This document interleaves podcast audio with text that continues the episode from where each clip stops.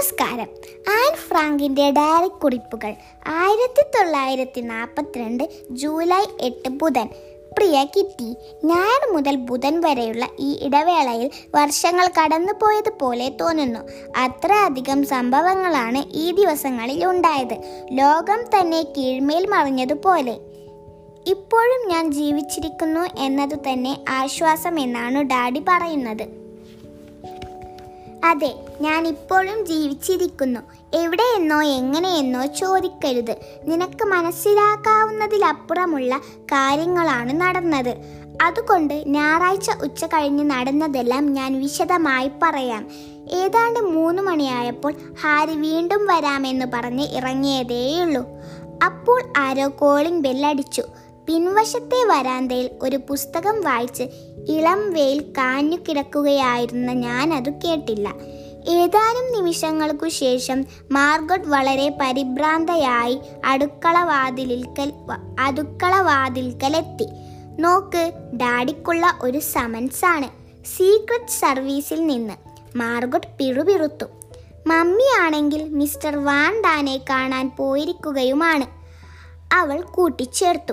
ഡാഡിയുടെ കൂടെ ബിസിനസ് ചെയ്യുന്ന ഒരു സുഹൃത്താണ് വാൻഡാൻ ഞാൻ സ്തബ്ധയായി ഒരു സമൻസ് എന്ന് വെച്ചാൽ എന്താണെന്ന് എല്ലാവർക്കും അറിയാം.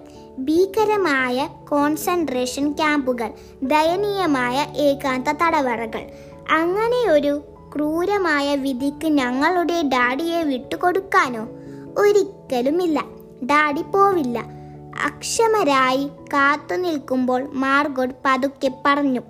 നാളെ തന്നെ നാം ഒളിസങ്കേതത്തിലേക്ക് മാറണമോ എന്ന കാര്യം ആലോചിക്കാനാണ് മമ്മി വാണ്ടാൻ ദമ്പതികളെ കാണാൻ പോയിരിക്കുന്നത്.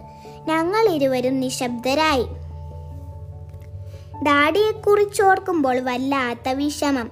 തനിക്ക് എന്താണ് സംഭവിക്കുന്നത് എന്നറിയാതെ ജൂഡ്സെ ഇൻവാലിഡിലുള്ള ചില വൃദ്ധജനങ്ങളെ സന്ദർശിക്കാൻ പോയിരിക്കുകയാണ് അദ്ദേഹം. മമ്മി ഇനിയും വന്നിട്ടില്ല. ആകെ അസ്വസ്ഥമായ അന്തരീക്ഷം.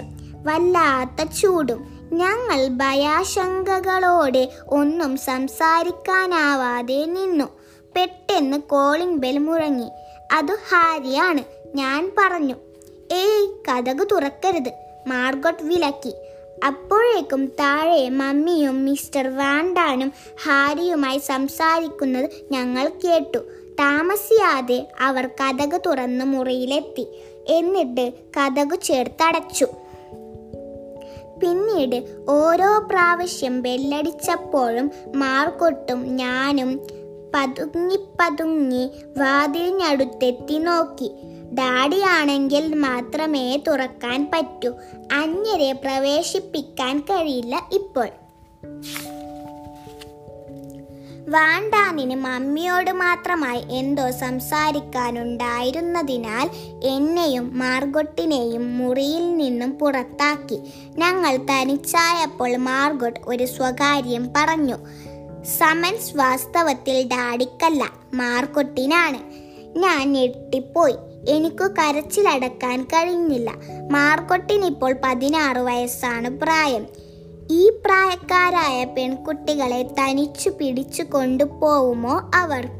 ഇല്ല അങ്ങനെ സംഭവിക്കില്ല. മമ്മി പിറുപിറുക്കുന്നത് കേട്ടു.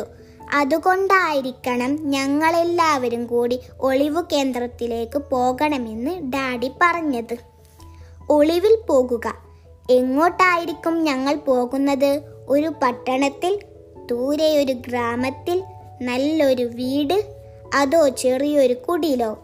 എപ്പോൾ എങ്ങനെ എവിടെ ചോദ്യങ്ങൾ മാത്രം. ഞാൻ ചോദിക്കാൻ പാടില്ലാത്ത ചോദ്യങ്ങളാണ് ഇവ എന്നെനിക്കറിയാം. എന്നാലും ഈ ചോദ്യങ്ങളൊന്നും എന്റെ മനസ്സിൽ നിന്നും മായുന്നില്ല.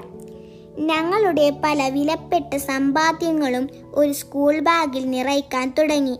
ഞാനും മാർഗൊട്ടും. ഞാൻ ആദ്യം എടുത്തു വെച്ചത് എന്റെ ഡയറിയാണ്. പിന്നെ മുടി ചുരുട്ടാനുള്ള ഉപകരണം.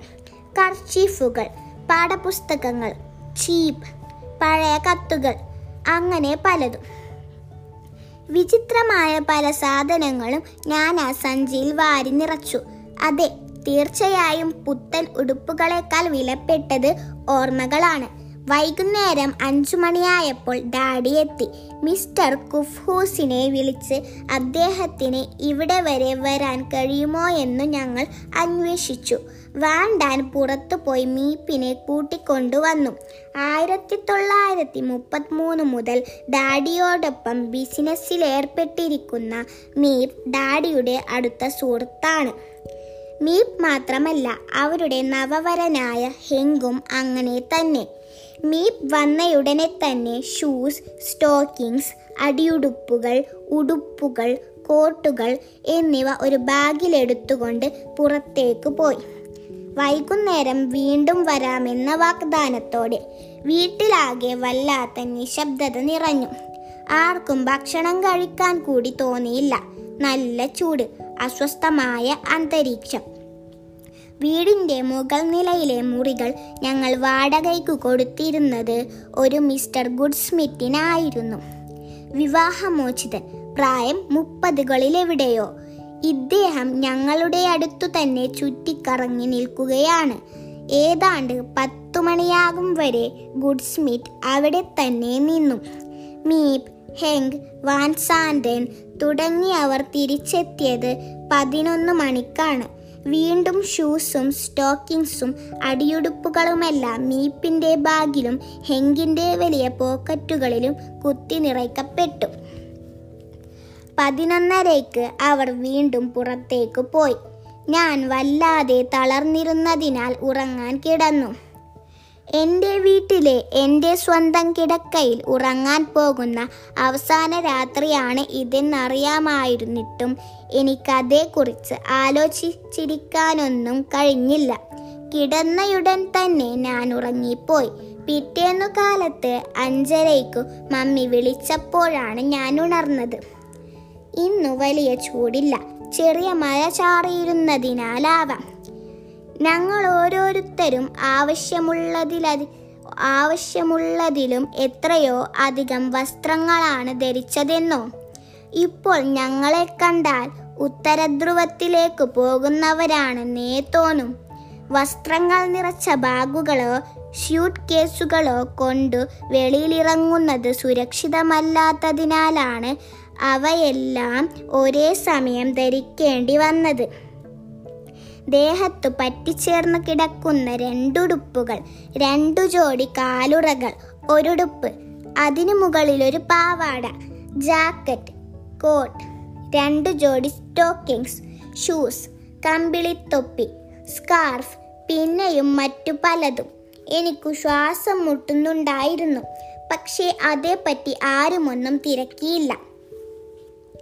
മാർഗോട്ട് അവളുടെ ബാഗിൽ പാഠപുസ്തകങ്ങൾ നിറച്ചു. ആ ഭാഗമായി അവൾ തന്റെ സൈക്കിൾ ചവിട്ടി മീപ്പിന്റെ പിന്നാലെ അറിയപ്പെടാത്ത ഏതോ ഒരിടത്തേക്ക് പോയി. കിറ്റി ഇപ്പോഴും എനിക്കറിയില്ല. ഞങ്ങളുടെ രഹസ്യ സങ്കേതം എവിടെയാണ്? എവിടെയായിരിക്കുമെന്ന്. ഏഴരയ്ക്ക് ഞങ്ങൾ വീട് പൂട്ടി ഇറങ്ങി. എന്റെ പ്രിയപ്പെട്ട പൂച്ചക്കുട്ടി മൂർട്ടയോട് മാത്രമാണ് എനിക്ക് യാത്ര പറയാനുണ്ടായിരുന്നത്. മീ ഗുഡ്സ്മിത്തിന് എഴുതി വെച്ച ഒരു കത്തിൽ മൂർട്ടിയെ ഞങ്ങളുടെ അയൽക്കാരെ ഏൽപ്പിക്കണമെന്ന് ഞങ്ങൾ ഓർമ്മിപ്പിച്ചിരുന്നു. അടുക്കളയിൽ പൂച്ചയ്ക്കു വേണ്ടി ഇറച്ചി കരുതിയിരുന്നു. പ്രഭാത ഭക്ഷണത്തിന്റെ അവശിഷ്ടങ്ങൾ തീൻമേശയിൽ നിരന്നിരുന്നു. നിരന്നു കിടന്നു വിരിപ്പുകൾ മാറ്റിയ കിടക്കകൾ. ഇതെല്ലാം കണ്ടാൽ തിരക്കു പിടിച്ച ഒരു ഒളിച്ചോട്ടമാണ് ഞങ്ങൾ നടത്തിയതെന്ന് വ്യക്തമാകുമായിരുന്നു. പക്ഷേ ഞങ്ങളിപ്പോൾ അതേക്കുറിച്ചൊന്നും ആലോചിക്കുന്നില്ല. ഞങ്ങളുടെ ഒരേ ഒരു ലക്ഷ്യം രക്ഷപ്പെടുക എന്നതു മാത്രമാണ്. രക്ഷപ്പെടുക. സുരക്ഷിത സ്ഥാനത്ത് എത്രയും പെട്ടെന്ന് എത്തിച്ചേരുക. അതുമാത്രമാണ് ഞങ്ങളുടെ ചിന്തയിൽ നിറഞ്ഞു നിൽക്കുന്നത്. ബാക്കി നാളെ തുടരാം. എന്നു നിന്റെ ആൻ.